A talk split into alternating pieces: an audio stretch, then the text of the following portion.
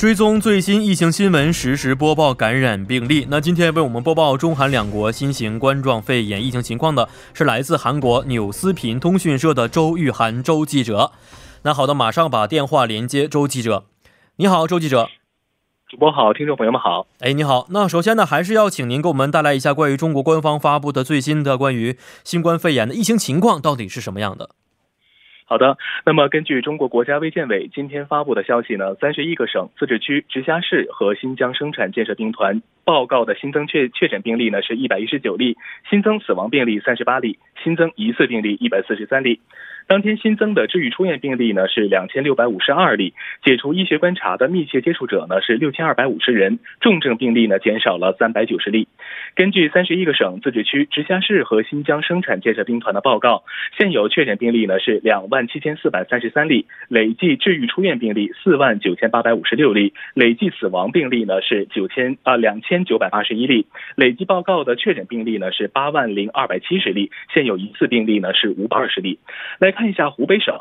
湖北的新增确诊病例呢是一百一十五例，新增治愈出院的病例呢是两千三百八十九例，新增死亡病例三十七例，现有确诊病例呢两万五千九百零五例，其中重症病例呢是两六千两百三十二例，累计治愈出院的病例呢是达到了三万八千五百五十六例，累计死亡病例呢是两千八百七十一例，累计确诊的病例呢呃这个累计的确诊病例达到六万七千三百二三十二例，新增疑似病例呢五十二例，现有疑似病例呢是三。三百四十例，累计收到港澳台的通报病例呢是一百五十二例，其中呢香港一百例，澳门十例，以及台湾四十二例。主播，嗯。呃，看来这个前段时间的复工潮啊，让本来我们很担心说会不会出现另一波的疫情扩散啊，现在看来可能没有出现大规模的扩散情况。呃，那在那中国呢，在继续观察国内的疫情同时啊，其实为了防止这个疫情回流，现在我们看到了开始严格排查入境中国的一些人员。但是据说啊，现在已经检查出了输入性病例七十五例的情况啊，那具体的真实情况是什么样的呢？好的，那么截至四号的凌晨呢，中国海关是共发现了入境有症状的旅客呢，达到六千七百二十呃六千七百二十八人，其中呢疑似病例呢是达到了七百七十九例，呃，那么新冠病毒的核酸检测呈阳性的病例呢达到了七十五例。随着疫情输入性风风险的加大呢，中国海关是对所有的出入境的人员呢实施百分之一百的这个健康检查的一个申报，对发现有症状或者是来自于疫情比较严重的国家或地区呢，以及接触过确诊病例、疑似病例的人员。呢，严格实施实行一个排查的制度，对判定的确诊病例、疑似病例、有症状人员、密切接触者呢，一一律呢是按照这种联防联控的机制啊，落实转运、隔离、留观等防控措施。主播，嗯，是的，好，这是关于中国的情况，来看一下韩国方面的情况。那今天韩国播报的最新疫情情况是什么样的？好的，那么根据中央防疫对策本部四号通报呢，当天零时到十六时新增新冠肺炎的确诊病例呢是二百九十三例，累计确诊病例呢是达到了五千六百二十一例。那么截至四号的零时呢，韩国较前一天新增五百一十六例的新冠肺炎的感染病例，累计病例呢是达到了五千三百二十八例，其中呢四千七百八十例呢是发生在大邱市和庆尚北道，占比呢高达百分之八十九点七。那么具体来看呢，京畿道地区呢累计确诊病例呢是一百一一百零一例。首尔市呢是九十九例，此外呢，釜山市呢是九十三例，中青南道八十二例，庆尚南道六十五例，蔚山市二十三例，江原道二十一例，光州市十三例，大田市十五例，中青北道十一例，仁川市九例，全罗北道七例，全罗南道五例，济州道三例，以及市宗市一例。另外呢，当天是共有四十一人治愈并解除隔离，死亡病例呢较当天零时呢新增一例，共计三十三例。主播。嗯，呃，我记得上一周啊，在我们说这个新冠疫情的情况的时候呢，说周三是首次突破了一千的大关啊，但是一周之后的今天却现在达到了五千多，接近六千的人数啊。那您看来目前的情况啊，在分析的话，新冠疫情在韩国能够迅速蔓延的最大原因在于什么地方呢？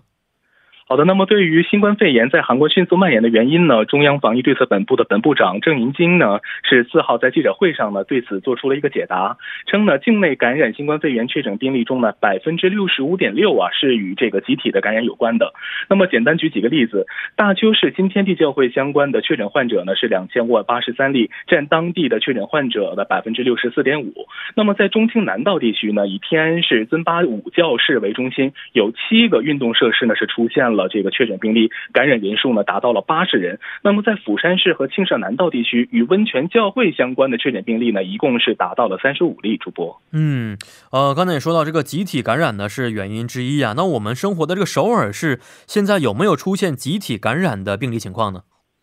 是的，那么在记者会上呢，郑英京呢也是在呃记者会上称呢，截至四号的零时呢，在韩国的五千三百二十八名的这个确诊病例当中呢，首尔市是九十九个病例，那么其中呢，这个因集体感染的病例呢是达到六十二例，其中这个恩平圣母医院呢确诊病例是十四例，最近呢是位于城东区商住两用楼首尔森林的 shop 也是确诊了十二例的集体的感染病例，这十二个病例当中呢，其中两例为居民，四例为大楼的管理人员，其余呢是为这个家属。属，那么疾病管理本部呢，已经对这些患者的行动路径呢进行调查并公开，更多的详细信息呢，可以在网络进行查询。主播，嗯，是的啊，希望这样的情况能够有所好转啊。那我们也看到了，韩政府呢也是为了加强这个防疫的系统啊，追加了七年来韩政府最大规模的一个预算投入啊，希望能够使得这个疫情有所缓解。那具体的这个投入情况是什么样的呢？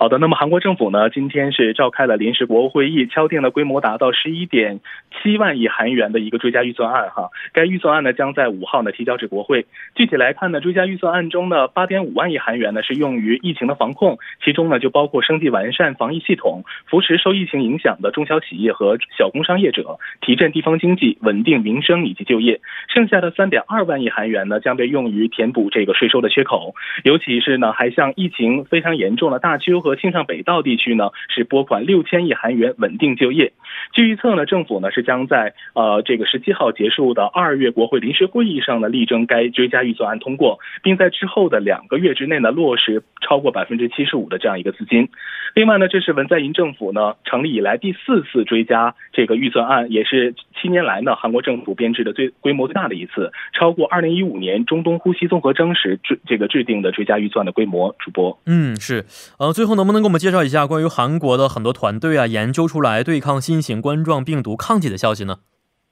好的，那么韩国化学研究院四号就表示呢，由该院牵头的新型病毒融合研究团队呢，已经发现呢可以对抗新冠病毒的抗体。该研究团队就表示呢，新冠病毒的刺突蛋白结构呢，与中东呼吸综合征以及非典的刺突蛋白的结构是非常相近的，并已经确认后者的中和抗体呢与其相结合。那么该研究团队呢，根据生物科学预印网站上公开的新冠病毒刺突蛋白的结构信息文件进行分析后预测呢，非典的两。个中和抗体和中东呼吸综合征中当中的一个中和抗体呢，是可以与新冠病毒的呃刺突蛋白相结合。预计呢，这将给疫苗的研发呢做出一定的贡献。主播，嗯，是啊，希望这个疫苗尽快的可以研发出来啊。好的，非常感谢我们的周记者，咱们下次节目再见。再见。嗯，再见。那我们都知道啊，因为大邱和庆北地区因为这个啊负压床导致这不足的情况，很多的人呢不能够及时得到治疗啊，因此呢将一些症状比较轻的患者移送到其他城市。那与大邱有着月光同盟之称的光州市啊，从今天开始就将陆续的收治来自大邱的确诊病例。那具体情况是什么样的？让我们把电话接入光州市民朋友，来自韩国湖南大学经营系的金正浩金教授，了解一下大邱地区的。当时当地情况，啊，教授你好，哎，你好，我是金正浩，你好，你好，那能不能首先我们简单的介绍一下目前为止啊，光州当地的疫情情况是什么样的呢？哎，好的，那么截止到韩国时间下午十八点为止呢，光州地区呢现在目前是新增一人，那么累计的确诊人数呢为十三人，其中呢十人现在在医院的隔离当中，那么之前呢有三名患者已经治愈出院了。那么今天的这位新增病例呢，实际上他没有过海外的旅行经历，也没有和确诊的患者发生过密切的接触。那么保健当局呢，对此患者的感染路径正在确认当中。呃，实际上此前呢，光州地区也有过感染路径未能查明的这些案例。那么此前两日，呃，确诊的一个来自一家三口的这么患者，那么他们的感染路径目前也没有完全的能够查出来。好的，嗯，呃，现在从韩国全境感染情况来看呢，作为韩国六大广域市之一的光州市的疫情啊，并不算是非常严重啊。刚才我们也提到了，说光州和大邱有着这样“月光同盟”的称号啊，这个称号的含义到底是什么样的呢？呃，这个月光同盟呢，取了光州和大邱两个名字，然后呢，塔古本那个是一个地名，就是新罗时代呢大邱广域市的名字，然后比高尔呢就是光州意思，光州的意思，比呢就是光，然后高尔呢有郡的意思，那也就是光郡。那么塔尔比同名这个词呢，实际上可以上溯到二零零九年，当时呢。确立在大邱庆北地区建立一个高新医疗复合园区。那么，为了共同发展医疗产业，这个词当时被第一次提了出来。那么，这个我们的听众朋友们也可能比较熟悉，这个光州到大邱的这个高速公路叫做塔尔比高速道路月光高速啊，实际上也是以此来命名的。那么，在后来呢，二零一三年呢，大邱广域市和光州广域市呢正式签订了友好城市的这个协议。并于二零一五年建立了光月同名的这个民官协议会，各选定了各界的三十名专家，那么分别为上下半期在光州和大邱呢开展会议活动，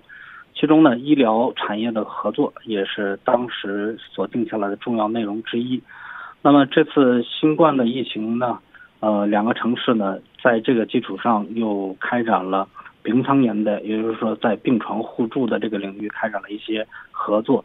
那么指的就是光州呢，收治一些在大邱地区并没有收治、没有能力收治的患者啊，为他们提供病床。嗯嗯，是这样的啊。呃，刚才我们也提到了，说大邱的病例啊是移送移送到光州，是从今天正式开始了啊。那这个移送的内容能不能跟我们具体说一下呢？好的，那么截止到今天下午十七点呢，韩国有媒体报道出来，有七名大邱地区的新冠病毒患者呢。通过救护车移至到了比比高尔这个全南大医院进行入院治疗。那么看相关的报道内容呢，收治的患者呢应该是来自于两个家庭。